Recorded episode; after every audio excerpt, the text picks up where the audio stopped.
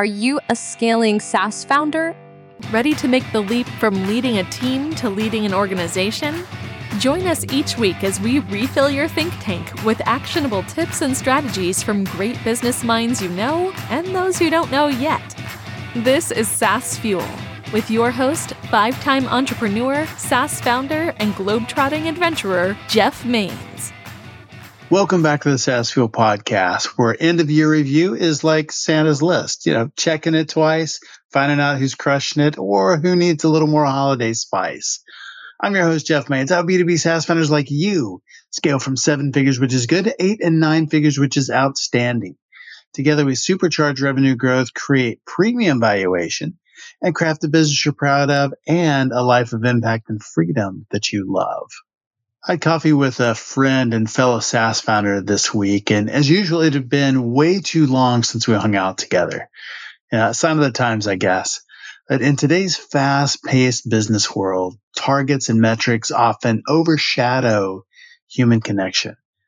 And I think right there lies an underutilized superpower, and that is gratitude. It's the soft whisper that can cause a seismic shift in workplace morale and customer loyalty. In the relentless pursuit of progress, pausing to express heartfelt thanks isn't just nice, it's essential.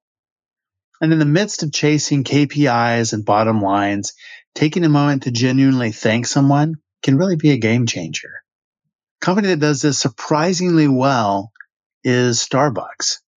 More than just a coffee giant, Starbucks has brewed a culture of appreciation my middle daughter actually worked there for several years, and I was really surprised and impressed at the, the culture that they built. You know, they recognize their employees or partners, as they call them, with benefits, growth opportunities, and, and really fostering a sense of belonging. They've got a real sense of community there. And their customer appreciation is equally robust. Personalized service, rewards program that goes beyond the usual. And you know, if you have stars, which is their rewards, and they expire at a certain point, and if you have stars that expires, you know, you can give them a call, and they're really quick to take care of you and make that uh, make that right, extend them out. It's kind of a cool thing. So just service levels are, are just above and beyond what you find in many places. But Starbucks understands that gratitude isn't just an afterthought; it's an integral part of their ethos. How can we distill this essence of gratitude into our own businesses? Here's a three step approach. First, customized appreciation. Forget about cookie cutter thank yous or email templates. Make your gratitude personal and heartfelt. For employees, acknowledge their unique contributions and milestones. We could honestly do better at that. For customers, remember their preferences and surprises that resonate with them personally. It's about creating a moment of connection that's as warm as their favorite latte. Even something as simple as giving a handwritten note in this crazy world of automated text goes a long ways. Second, foster a gratitude first culture. Embed gratitude into your company's culture. Make it a norm, not an exception encourage teams to celebrate each other's wins. You know, peer to peer recognition goes a long, long way. Let thank you be as common as morning coffee in your office. And when gratitude percolates through your organization and employees and customers don't just feel valued, they feel like they belong. And that is next level. And third, strategic gratitude. Something we are kind of talking about. How do we elevate that to something that's really strategic for the business? So strategic gratitude. We want to elevate gratitude to a strategic business practice. So for customers, this might mean loyalty programs that genuinely reward, well, their loyalty. For team members, think beyond standard perks. You know, consider career development, wellness programs, recognition initiatives that show them they're valued far beyond their job description. You know, so show them that their gratitude goes beyond words. It's woven into the very way you do business. Expressing gratitude is more than a courtesy. It's a catalyst for creating a more positive workplace, building stronger connections, stronger customer relationships, and setting a tone of respect and value. It's about making everyone who interacts with your business feel not just recognized, but genuinely appreciated. And, you know, there's that, that idea again, belonging. You know, they, they feel like that they found their people. It's not just a means to an end, that they're not just cogs in the machine, but the heart and soul of your business. We definitely live in an era that is fixated on rapid growth and competition. So let's champion the cause of gratitude. It's not just about saying thanks. It's about weaving a tapestry of appreciation that touches every aspect of your business. You want to elevate your business, check out my book, Small Fish, Big Pond, Building a World Class Business That Swims Circles Around Competitors. Small Fish Big Pond delivers powerful marketing and leadership lessons guaranteed to enhance your marketing, wrap value around your clients, and guide their buying journey to conclude that your company is the only solution for them. It includes step-by-step frameworks and time-tested growth principles to attract ideal clients, convert them, and then transform them into your brand ambassadors. Pick up the print, ebook, or audio today at smallfishbigpond.com, Amazon, or your favorite book source. Makes a great gift, and all book profits go to charity all the time. Our founder on Tuesday was Alex Boyd, founder of Aware, which is a LinkedIn commenting tool, and also founder of Revenue Zen, a B2B growth agency. We talked about product pivots, building smart, and my favorite moment, the difference between building a solution that's useful and one that's cool. Such, such great advice. And our expert guest last week was Jason Kruger, president and founder of Signature Analytics. Jason demystified finance and helped us run our company smarter, more profitably, and with way less stress. If you missed either one of those episodes, go back and give them a listen. My guest today is AJ Wilcox, a LinkedIn ads pro who founded B2Linked.com way back in 2014. They are the LinkedIn ad agency and an official LinkedIn partner. AJ has managed over 150 million in spend on the platform. It's pretty impressive. And five of the world's top 10 LinkedIn ad accounts. That's even more impressive. AJ is also the host of the LinkedIn Ads Show podcast. He's a triathlete, and you know, every time we talk, he is at his treadmill desk. He's just going. He lives in Utah with his beautiful wife, five adorable kids, and his company car is a wicked fast go kart. I've got to ask him about that. Welcome someone who is as spectacular with ads as he is fascinating, AJ Wilcox. Hey, AJ, welcome to SaaS Fuel. So excited to be here, Jeff. Thanks for having me. Well, you are a LinkedIn ads pro. That's what we're talking about today is how to get great ads, uh, great performing ads on LinkedIn. Uh, so what led you to, to LinkedIn to start with and how did you decide to specialize on that platform? Well, the most recent job that I had before starting my own company um, was at a, actually at a SaaS company, and it, this was pre-IPO. Nice. Um, it, it, was a business intelligence software. And on my very first day, you know, my background with was in SEO and Google Ads, and so I'm talking to the CMO, okay. my new boss, and laying out all my strategies. And I remember her saying, "Oh, all that sounds great. Go ahead and execute it." Uh, but just so you know, we started a pilot with LinkedIn Ads about two weeks ago. Take it over, see what you can do. And I didn't want to look stupid to my new boss. So I jumped into the platform and, and started messing around. And within about two weeks, my sales team was coming to me and saying, AJ, we don't know what you're doing over here, but we're fighting over your leads. Please keep it up. And so I went to go look at like uh, in the CRM, what are these leads that they're talking about? Every single one of them was sourced from LinkedIn at that point. And that was kind of the beginning of my journey to realize, wow, there's something more to this platform than I knew before. I ended up growing that account to become LinkedIn's largest spending account in the world. And then after that, you know, two and a half years of running the biggest account, I was like, all right, there's got to be more companies than just this one that could use LinkedIn ads help. And so that's when I started B2Linked. And uh, we're, we're now 10 years old. That's awesome. Yeah, we've done some LinkedIn advertising and it didn't work. And it's the platform is complex. And I think mm-hmm. that there are probably some things that we did wrong. Uh, what do you see other people doing uh, when they try and run LinkedIn ads that doesn't work, that, that seems like a good idea, but really isn't? Uh, there are several pitfalls that I think most advertisers fall into when they're just trying it out for the first time.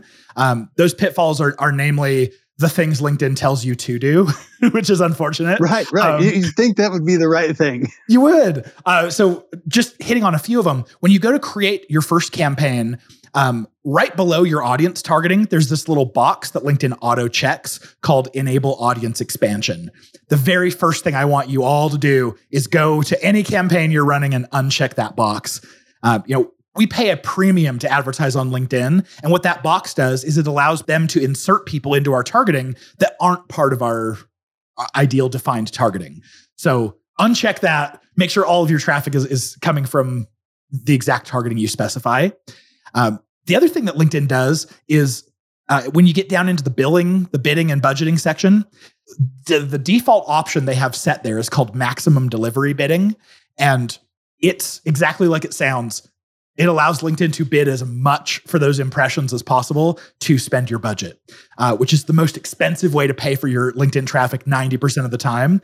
So, one of the biggest uh, recommendations I have for people is um, go down. They actually hide the option. So, pass uh, the maximum delivery bidding, click on the show more options, and then there's a manual CPC bid. This is where you can say, I'm only willing to pay up to this much when someone clicks and actually takes action on my ad. And that's the cheapest way to pay for traffic 90% of the time. But another pitfall that advertisers fall into here is LinkedIn will give you a, a suggested range and they'll say, most advertisers like you are paying uh, 25 to $90 per click. And advertisers might be like, well, I don't want to be scraping the bottom of the barrel for my traffic. And so they'll bid in that in that range. And they don't uh, need to. Yeah. You're you're you're essentially like handing LinkedIn your wallet at that point and saying, take whatever out of it you want. Um, instead, I suggest starting much lower than what they recommend. Start it around like the the six, seven, eight dollar range. Because the worst thing that can happen here is that LinkedIn goes, oh, that bid's not aggressive enough for us to show your ads, and you just don't get impressions. So you come in the next day after not getting impressions that day, and incrementally increase that bid up until the point where you do start getting impressions and start spending what you want. Ah.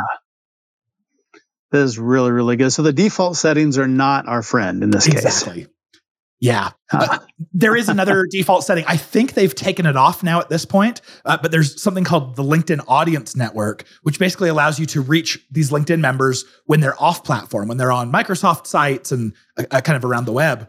Um, but we've done extensive testing on this and have found the traffic to just be really low quality, unfortunately. Uh, so I always tell people uncheck that one too.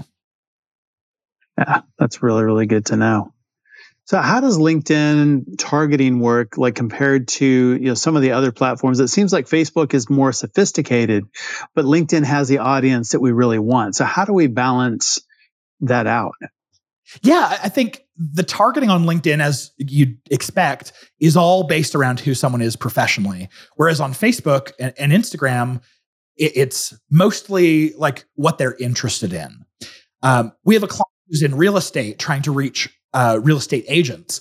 Um, on Meta, if I go to it and say, you know, target people who have an interest in real estate, sure, agents are going to be in there, but so are mortgage brokers, so are uh, people who might be house hunting. And so you, you really don't control over who that person is professionally. But on LinkedIn, we get to target by someone's job title, their level of seniority in an organization, skills, even the groups by name that they're members of. Um, we can target by company name, which is awesome for those account based advertising um, initiatives you might be running. And we can also, like you can on all the other platforms, we can upload a list of of individuals by email address um, to be able to target there. So lots of cool and, and everything I've mentioned has only been like maybe a fifth of all the targeting options. It's incredible for business. Uh, we just boy, we pay a, a pretty penny for access to that awesome targeting. Yeah. So do you think advertising works as well now as it, it did before? Do you think it's it's it's better or, or worse or how have you seen the trends? I mean, ten years is a long time. Yeah, so it's a lifetime. Yeah, online is, ad space. This is a really important conversation to have because you know five years ago you could come out with a really solid guide or ebook or white paper of some kind and pitch it to cold audiences, and those cold audiences would fill out information, and then your sales team would follow up with those individuals and see if they could set up a meeting to talk more about the product and and basically turn this MQL into an SQL. What we've noticed in just the last couple years, user behavior has changed significantly. Uh, when we go to cold audiences with something that requires a form fill, they either will fill it out because they want the content, but then they totally ghost you after that. Um, or if they do set some sort of an appointment, half the time they don't show up. Um, you know, they ghost you in, in sales. Your sales team does not like being stood up on those calls. So we have shifted our strategy uh, so much towards the top of the funnel of dwelling on brand awareness, making sure that by the time we ask for for them to fill out anything, um, we've earned their trust. They we know they know us, like us, and trust us. We've provided a ton of value. So how can we do that today? Uh, it, it, seems like organic is more and more difficult to reach our target audience. It, it, seems to be suppressed in favor of ads. How do we reach that target audience to to increase brand awareness and, and just get on their radar? We found that organic LinkedIn, especially like from you and I sharing things from our personal profiles, it's really easy to go viral. Um, ah, and how that virality works on LinkedIn is um, so Jeff, let's say you post something if and let's say you have uh, a thousand followers. I don't know you have more than that, but just throwing it out there. Um, sure, sure. If I go and comment it, and let's say I have a thousand followers as well, um, you might see that your post got fifteen hundred views, and you look at it and go, why you know i only have a thousand people follow me. Where did these 1500 people come from? And what it was linkedin looked at your post they saw i commented and then they put your post in my newsfeed to my connections. And not all of them but a portion of them. So what we find is really easy to go viral on linkedin and get a ton of people viewing. But the challenge is we don't get control over who those people are. Uh, they could be past and you know past coworkers of mine or family members even. You just you just don't know that they're in the right industry and and so not all of those views are created equal. Uh, but on the ad side we do get to choose that. We get to define exactly who that you know ideal target audience is.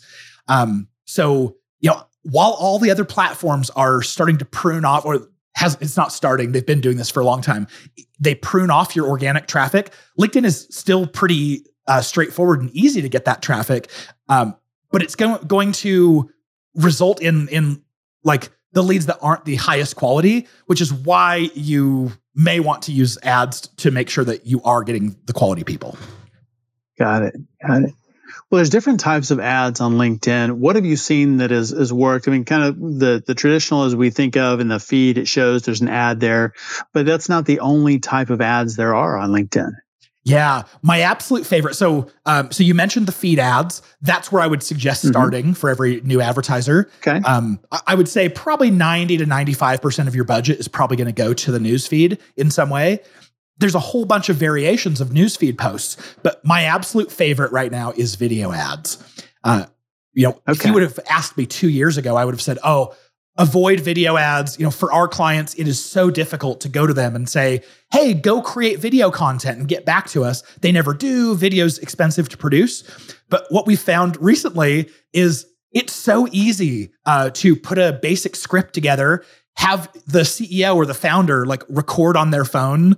Um, you know them mm-hmm. talking about it yeah. showing their passion for the organization that works extremely well as very low budget. Um, you know, you don't have to get a production team involved, and then you have great content for right there at the top of the funnel. So that's my very favorite. And then what we like to do is retarget anyone who watches at least 50% of that video ad. So now we've we've created a segment of like our top of funnel are those who, you know, are being exposed to that video. And then once they've watched 50%, they graduate to the next stage where we know we've had at least one meaningful interaction with them. So that's how you're moving people from top of funnel down to, to middle, and, and you're continuing to segment that audience and, and move them along on that journey. Exactly. Yep. I think that's the golden ticket here.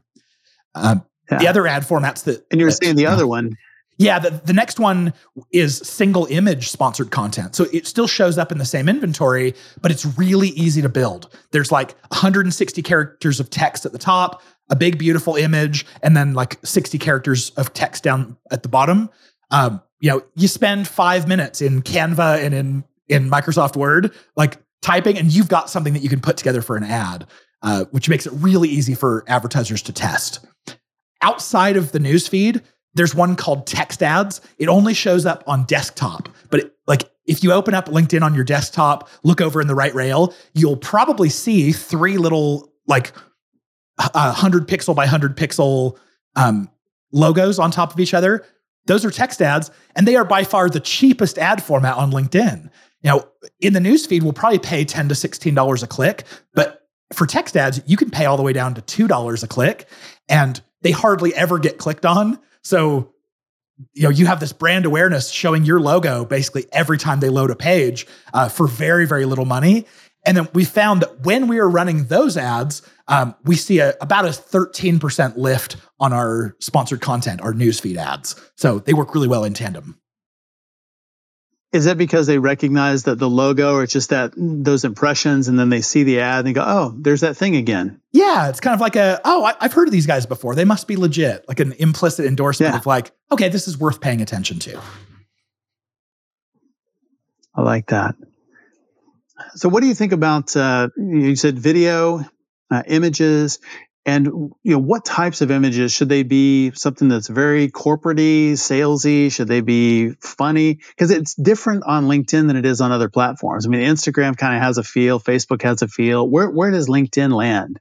Yeah, the LinkedIn, you would think that the content is all very buttoned up and you know everyone in suits, and that's the right way to do it. Um, but that's not the way it is because uh, everyone in B2B that you might be trying to sell to, you think of them as as a business professional, but they are a human. Humans love things that are like comedic, funny. They love things that are unexpected, uh, sometimes edgy.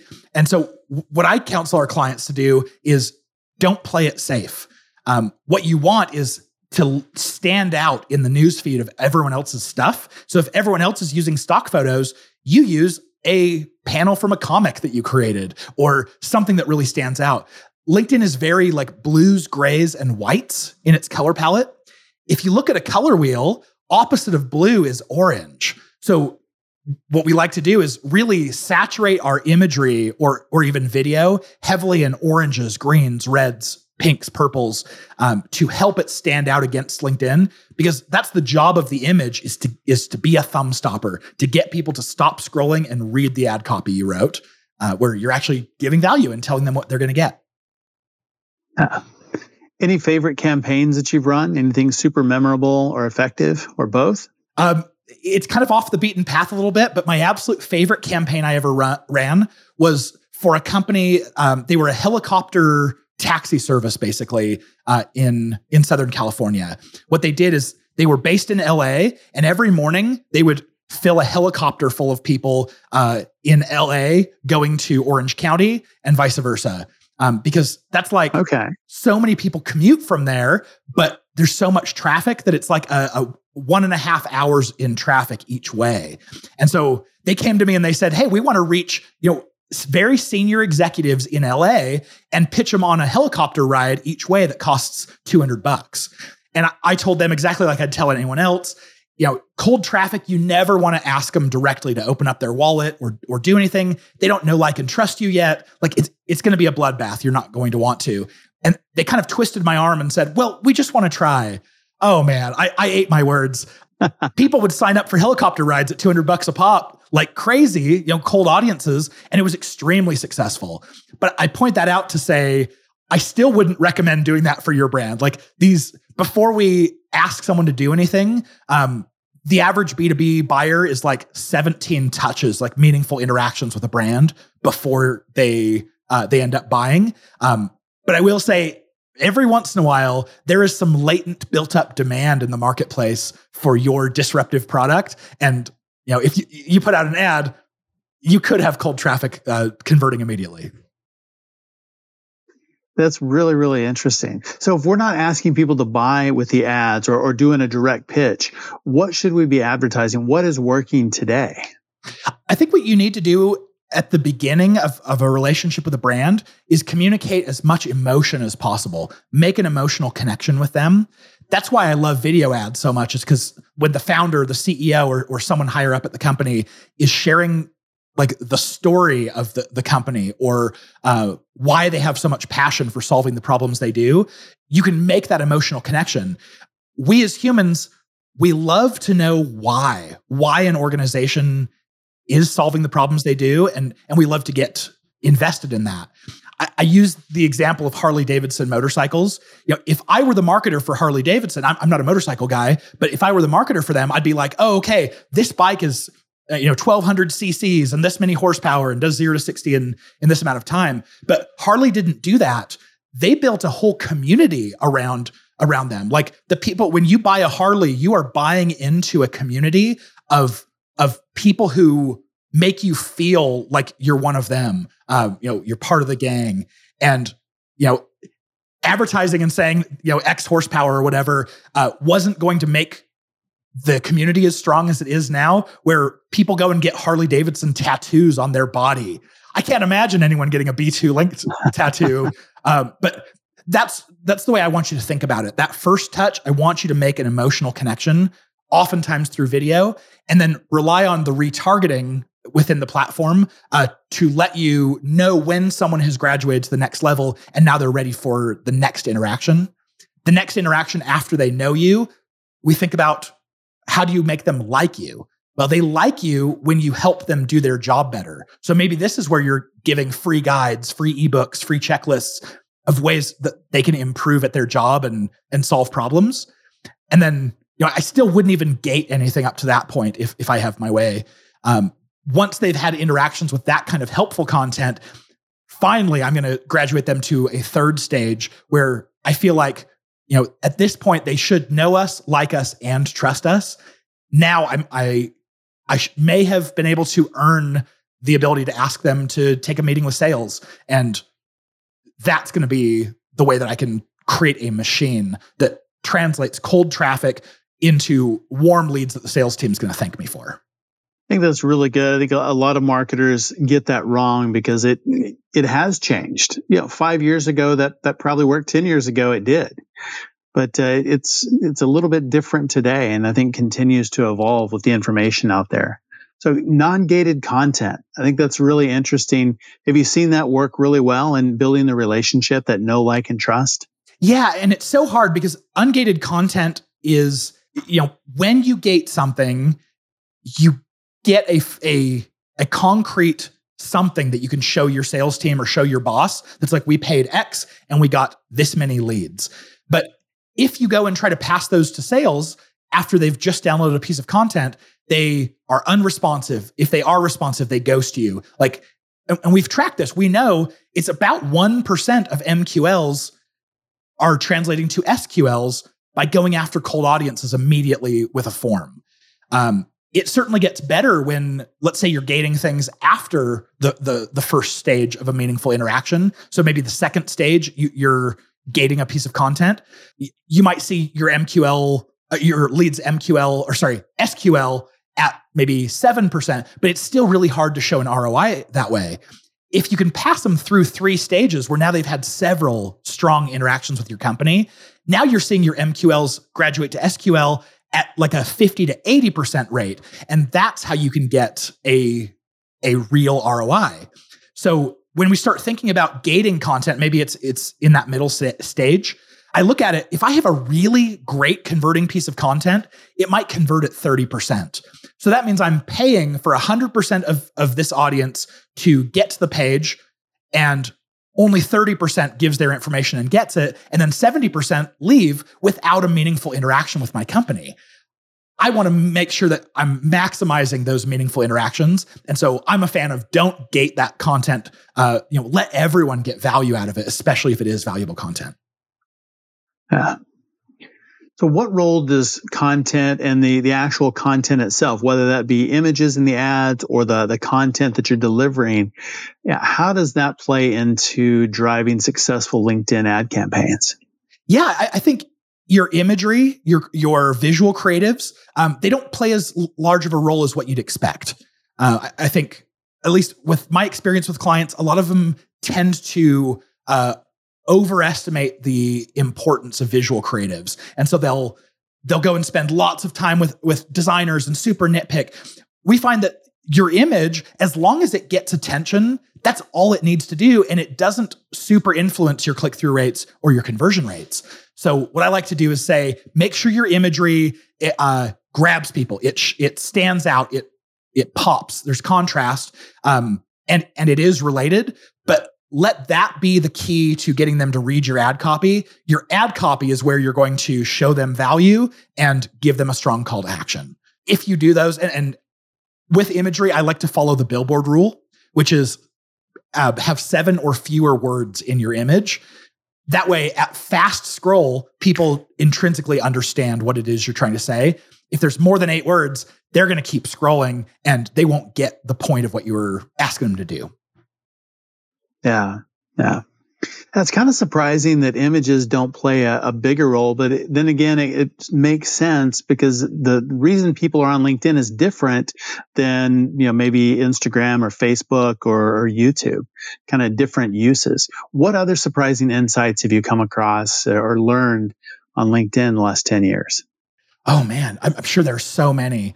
Um, I've been I've been surprised um, on several occasions. I, I was uh, for one client, I was really surprised because they had a bunch of ebooks, and this has been you know eight years ago, but uh, they had a bunch of ebooks that they were having us pitch in their ads, and I was using the same process I always do. You know, try to have a meaningful image with with few words, and and my content is is telling them here's what you can expect out of this.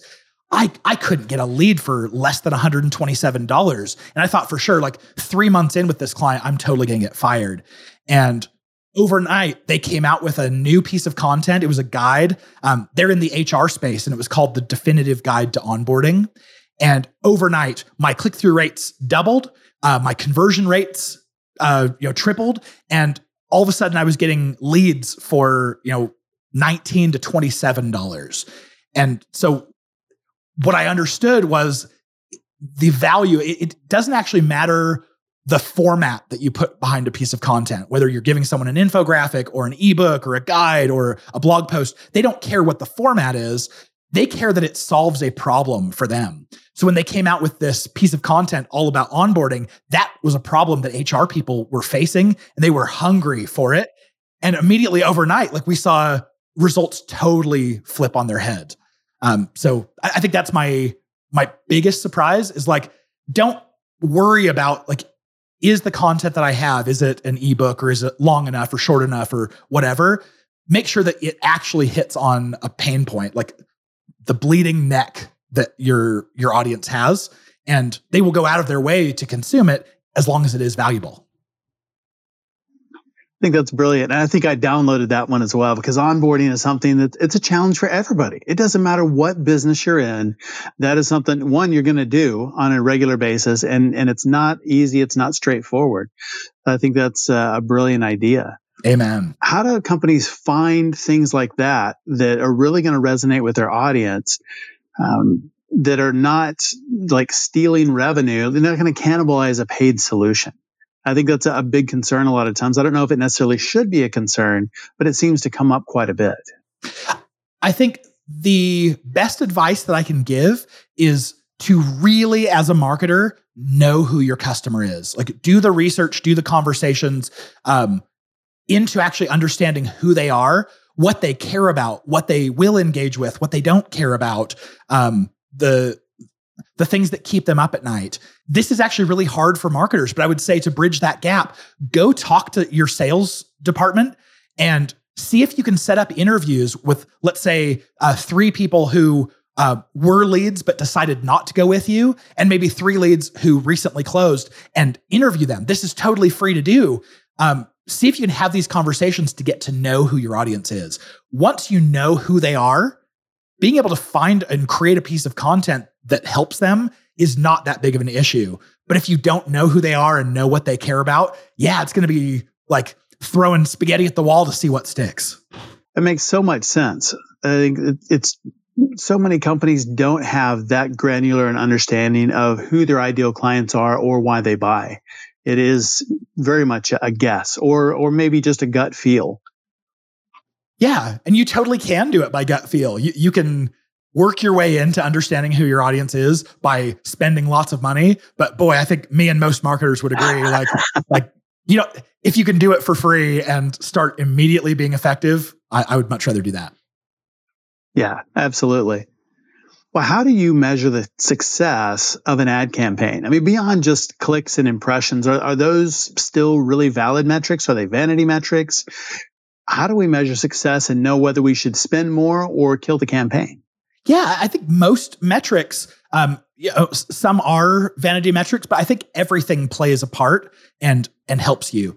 Uh, for instance, click through rate is one of those metrics that I really care about, especially at the beginning of a campaign. When I very first launch new ads, um, it, the click through rate is going to tell me how attractive, how engaging my initial ask to that audience is.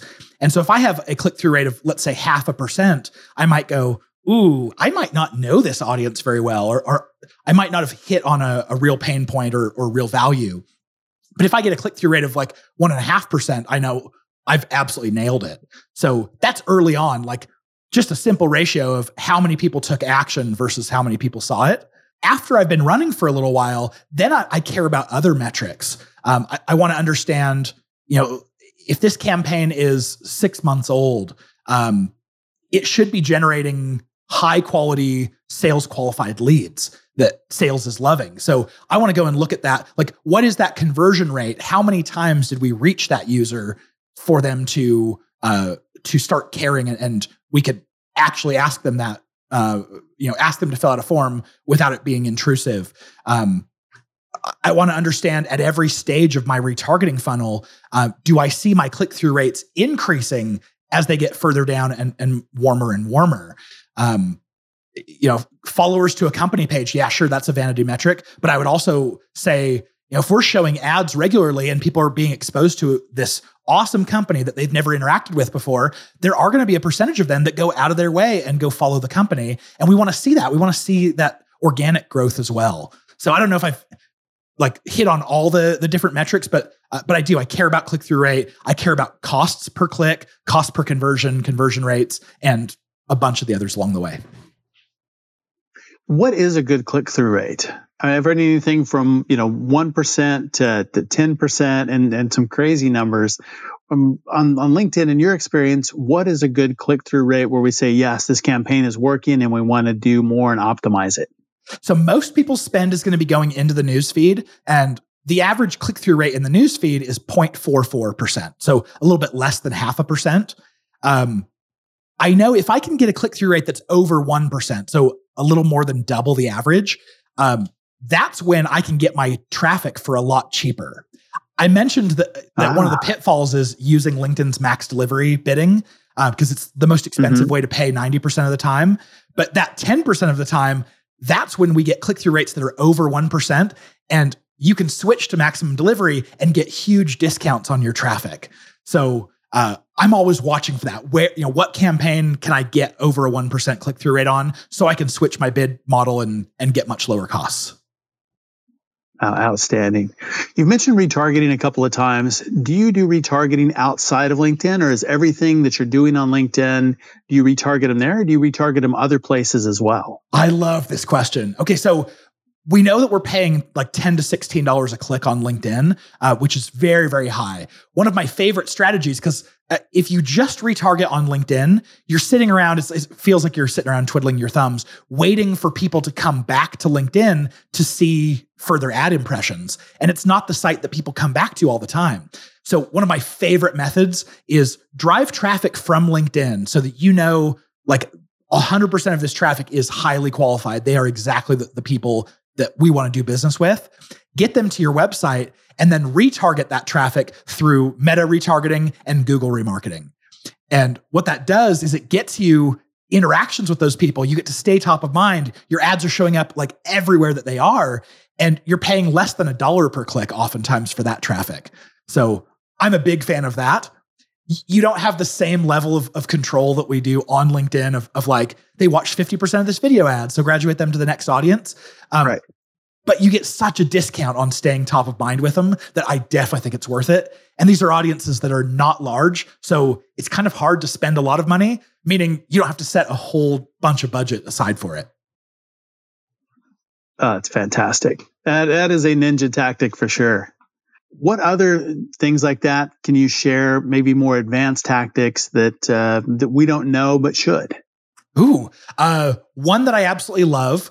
when when we are uploading lists into the platform, let's say you're trying to advertise to uh, those who are already on your your newsletter list uh, or past leads you've already captured. If you download the template from LinkedIn, um, it'll ask for things like first name, last name, their email address, company title. I mean, you can fill out all kinds of stuff. What we've found is uh, email address is a really tricky field in B2B because their login email address is usually their personal email, but sales only wants times, yeah. their business email. Yep, exactly. So uh, if we take whatever email addresses we have, which are usually someone's professional email, LinkedIn doesn't recognize those and they don't match at a high rate. So what we've found, if you leave out the email altogether and you just give it four fields, your first name, last name, job title, and company name, those four fields, LinkedIn, I mean, especially if those fields came from LinkedIn originally, like you pulled that off of their profile, that's going to match it, you know, near 100% rate.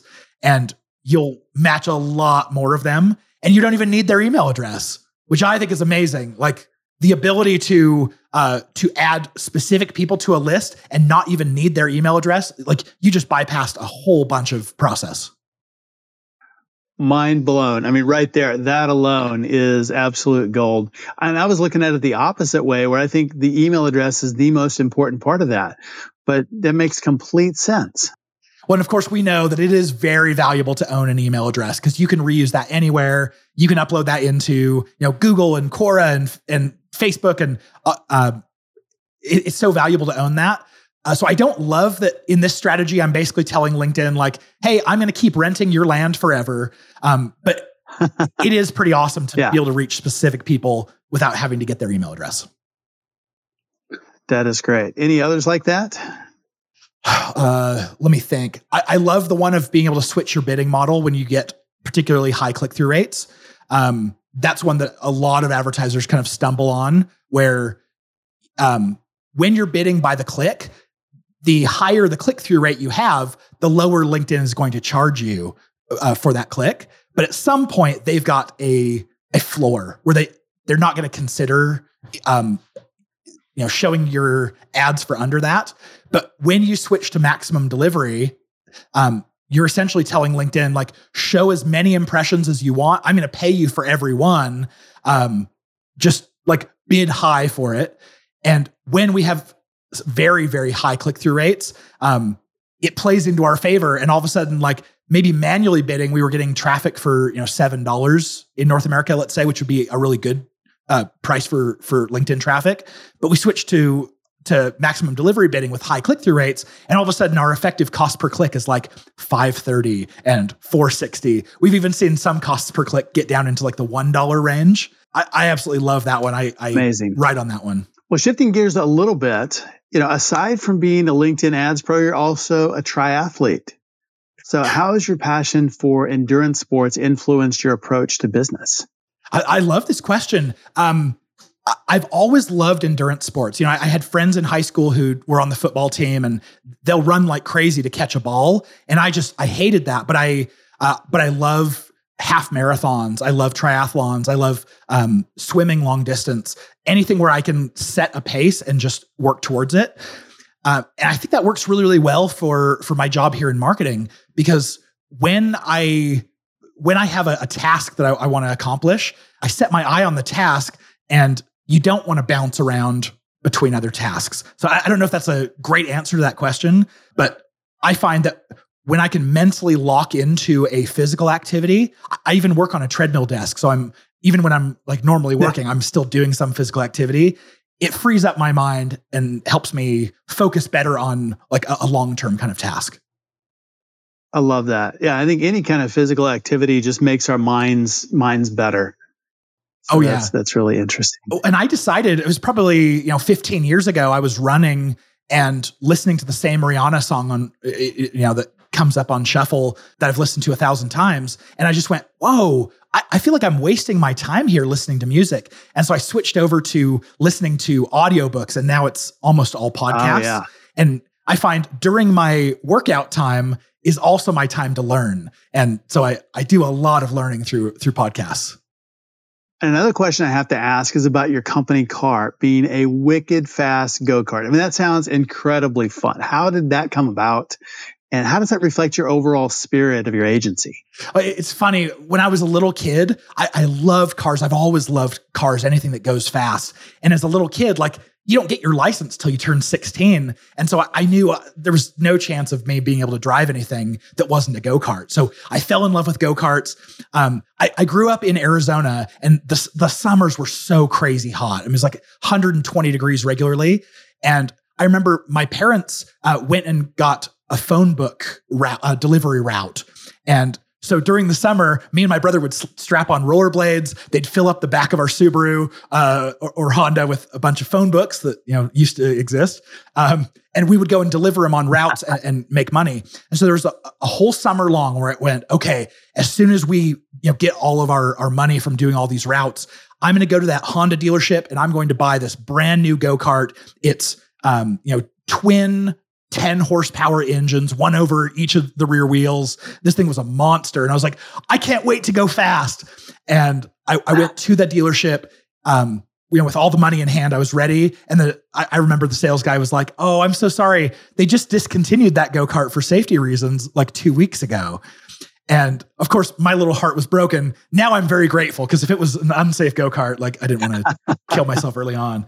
Uh, but anyway, from a very young age, I love things that go fast. Um, fast forward to about you know ten years ago, uh, I'm a, I'm an adult. I own a car. Like like th- there's nothing I can't do. Um, but I saw a racing go kart show up in the classified ads, and I was like, my inner child is just screaming, I want that. And so I did. I, I went and got awesome. it. And since then, I've bought several go karts and I've got a side by side that I love to tear it up in the desert. Um, I, I, I, think all of that goes to say, like, we are people in business.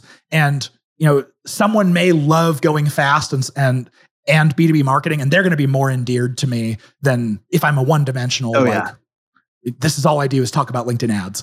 Uh, so I think we're allowed to bring our personalities and our favorite things into what we do. I hope so. I hope so. Well, I think that plays right back into what you said before is, you know, on LinkedIn, everybody thinks everybody's all professional and buttoned up. But at the same time, we're people, we're humans. We have interests in other things. And I think that's one of the things that really humanizes, you know, who you are, you know, being a triathlete, you know, liking good to go fast. I mean, those are things that are, are really cool about you. And that's something that uh, a connection point for other people. Totally. And I would encourage everyone to do that. Let personality uh, creep into every aspect of what you do. Um, there was a, a, guy who used to work for Microsoft and then LinkedIn um, named Jason Miller, and he absolutely loved like really obscure rock music. And he ran the LinkedIn podcast for a while. And uh, although I wasn't into the music that he was, it was pervasive throughout the whole theme of the podcast and just it gave it more personality, made him more endearing, made him more human, like you said. So um, I, I think it's a fantastic thing, even if what you do isn't exactly what your prospects like to do. They just they want to see that you're multiple sided. Yeah, see that you're human. You're a real person. Mm-hmm, totally. Yeah, there's enough bots in the world. Yeah, yeah. Especially now that ChatGPT makes that really easy to respond right, as, right, as a human. Right. Well, tell me about your podcast, the LinkedIn Ads Show. Yeah, uh, it started right at the beginning of COVID. Um, many of you may know the the show uh, Social Media Marketing Podcast by Michael Stelzner. I was a guest on that show. I was talking to Michael before the show, and, and he's like, "When are you going to start your podcast?" And, and I told you I love podcasts. Like this is how I get all of my information. And I told him I was like, all, all I have to speak about is LinkedIn ads, and and I feel like that's way too narrow of a topic for a podcast. And he stopped me and he's like, that's exactly why you need to create a podcast about it is because it's yeah. so niche. So this is now, you know, we're 113 episodes in as of right now. And and I've absolutely loved the journey. It takes so much to put it together. Uh, and you know, so some weeks I miss an episode, but it's a it's a weekly podcast um, where it's usually a solo show of me explaining some aspect or or uh, how to do something in LinkedIn ads. But then we also have episodes where we bring on LinkedIn product team members to talk about the new products that they just released or things that are upcoming. And I, I think it's really, really cool for cool. anyone in B2B um, to to stay up to date. And uh, you know, if they stick with the podcast, they're inevitably going to become like this LinkedIn ads hero. That's what I'm trying to create. That's awesome. Yeah, anybody that uh, runs LinkedIn ads has ever thought about running LinkedIn ads or has ever heard of LinkedIn should be a subscriber of the show, LinkedIn Ads Show. Thanks. We'll make sure and link that in the show notes. Absolutely, man. It's, it is a great podcast, and there is so much to learn. Uh, it is a narrow subject, but there's a lot. It's very deep. And I think that's one of the things that, that really makes it because it is so niche. You have the ability to go deep and really dive into topics and, and learn all sorts of things as a listener that uh, I never would have known otherwise because I don't know of another source that has the kind of information that you give on your show. Exactly. And the way I think about it, when I'm recording the podcast, I'm picturing one of my employees there. So this is my employee training, and this is free to everyone. You, you get to basically sit in nice. on the way that I train my employees to be LinkedIn ads experts. So I, I hope you guys all get the value out of it that that I intend. Very cool. Well, where can people learn more about you and about B2Linked? I, I think um, follow me on LinkedIn. I'm sharing uh, almost daily um, you know, some LinkedIn ads tips or tricks or strategies. And so we share a ton of stuff there. Um, also, we created this community uh, uh called Fanatics. It's fanatics.b2linked.com. And in that community, we have a whole bunch of LinkedIn uh, pro marketers who are all bouncing ideas off of each other and trying to understand the platform and all running tests. Nice. It's really cool. Um, also as part of that membership it's a really low monthly fee. It's like 79 bucks a month right now. Um, you also get access to all four of our courses that go all the way from like linkedin beginner to absolute like absolute expert. So I, I would say if that's if you want to be an absolute linkedin ads pro go check out the linkedin fanatics community. Very good. We'll make sure to put a link to that in the show notes as well. Beautiful. Aj i really enjoyed our conversation today. Thanks for being on saas fuel Oh, anytime. You're welcome to have me back for a round two any day. Thanks, Jeff. Sounds great. Thanks. Thanks again, AJ, for coming on the show and sharing your insights and resources. You know, getting LinkedIn ads to work well is a bit of a mystery. Super appreciate AJ for freely sharing how to do it right. And his big tip, don't use the default settings, which you know, you'd think would be helpful, but uh, he says they're not at all. Yeah, so super, super helpful having that advice and, and such great insight into the way the platform works and how to use that even off platform. As always, all links, highlights, resources, and full show notes are available at saasfuel.com. And don't forget to check us out on YouTube as well. Full episodes, shorts, training, outtakes, cameras blowing over, uh, me inhaling a gnat, fish jumping in the background. I mean, all kinds of craziness filming outside. So share the podcast with a friend this week. I greatly appreciate it. And your friend will think that you're a genius. And we love to reward those who share. So everyone who shares it this week gets a warmth on demand smart scarf. It syncs with your phone to adjust temperature based on the weather. Forget about old fashioned wool. Welcome to the future of staying cozy. Share the podcast. Join us next Tuesday, where our founder is Jonathan Fields, CEO and co founder of Assembly, an intranet focused on communication, employee engagement, and of course, powered by AI. We'll talk about some non traditional ways to scale a SaaS and how they've done it over there at Assembly. And then next week on our SaaS Fuel Expert Series, we have Phil Johnson, founder and CEO of the Master of Business Leadership program. We'll be talking about the most sought after quality in building high performing teams. And in fact, it is the number one thing that Apple looks for in their hiring process. Have to check out that episode. It is pretty fascinating. So I'll see you next time. And as always, enjoy the journey. Thanks for listening to SaaS Fuel. Full show notes for each episode, which includes a summary, key takeaways, quotes, and any resources mentioned, are available at saasfuel.com. Be sure to follow and subscribe wherever you listen to podcasts. And if you're enjoying the content and getting value from these episodes, please leave us a rating and review at ratethispodcast.com slash saasfuel. We'll be sure to read these out on future episodes.